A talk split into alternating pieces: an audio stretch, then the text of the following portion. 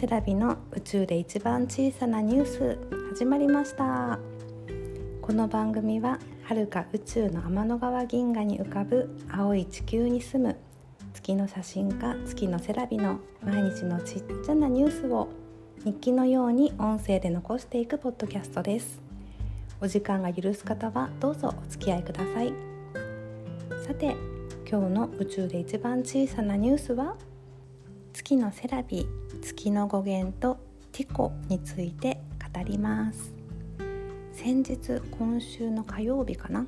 つかに Amazon の創業者ジェフ・ベゾスさんがじゅっぷんかんの宇宙旅行に行ったというニュースをネットで見たんですが、すごく夢のあるお話ですよね。この中にはちじゅうにさいの女性の方も一緒に宇宙旅行されてたんですが、私がはちじゅうにさいになる頃には宇宙旅行が身近なものになっているかもしれませんね。さて、今日は月の語源の話をまずしようと思います。皆さん、月ってどんな言葉が語源になっているかご存知ですか？まず漢字の月という字は三日月の形から生まれた象形文字からできているっていうのは、小学生で漢字を習う時とかによく教科書に載ってるんですが、日本語の月というのは諸説あるそうなんですが、太陽に次いで光るという意味で次ぐ、次っていう字から月になったっていう説だったり、月が満月から新月にかけて一度輝きが尽きるの月が月の語源になったという説があるそうです。音声だけで月々言ってるのでちゃんと伝わってるか心配なんですが、月って古くから太陽とついをなすものとされていて、夜に光り輝く生活面にも大きな影響があったことから、太陽の次という意味の次、えーと、英語で言うと ネクスト の次という言葉が語源になっているという説が有力だと言われているそうです。そこで今日はその月の南側にあるクレーターティコについてお話をしようと思います。私は月の写真を撮るときにティコっていうまん丸のクレーターを見ながら、月のおへそみたいだなってよく思うんですけど、そのティコっていうのは直径 はちじゅうごキロメートル、深さ よんせんはっぴゃくごじゅうメートルの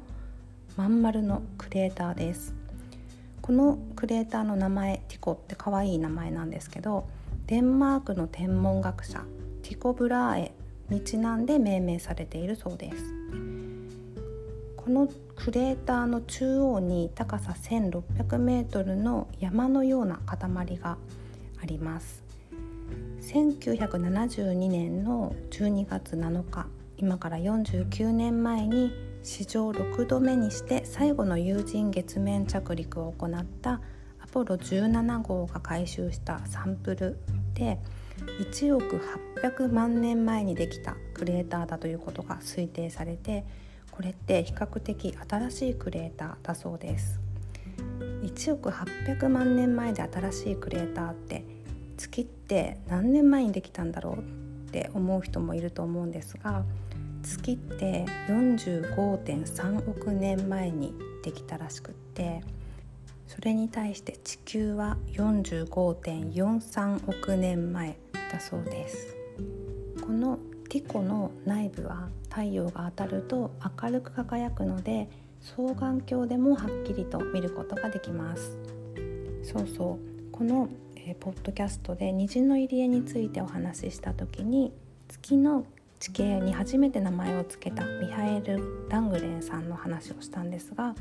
彼がせんろっぴゃくよんじゅうごねんに出版した最初の月の地図にもこのティコというクレーターも載っているそうです。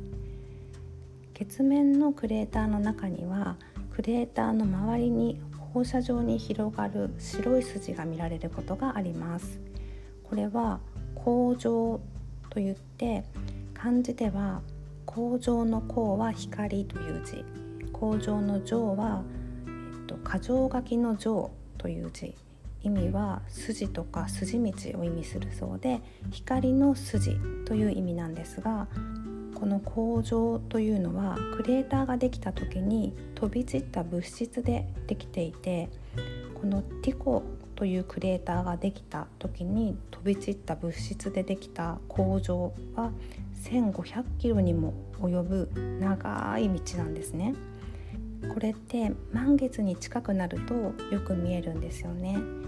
ティコっていうクレーターの周りにたくさん道があって、賑やかな市街地みたいな感じなんです。以前私が撮った写真で、月のセラビには大通りがにぎわう街並みのように月の南側が見える。ティコがくっきりと写ったじゅうよんばんめの月の写真を後でツイッターにアップしておきますね。気になる方はご覧ください。このポッドキャスト、宇宙で一番小さなニュースに関するツイートはハッシュタグ月セラジ、漢字の月にカタカナでセラジでご感想をいただけると大変嬉しく思います。では最後まで聞いてくださりありがとうございました。また明日アップしますね。お楽しみに。バイバイ。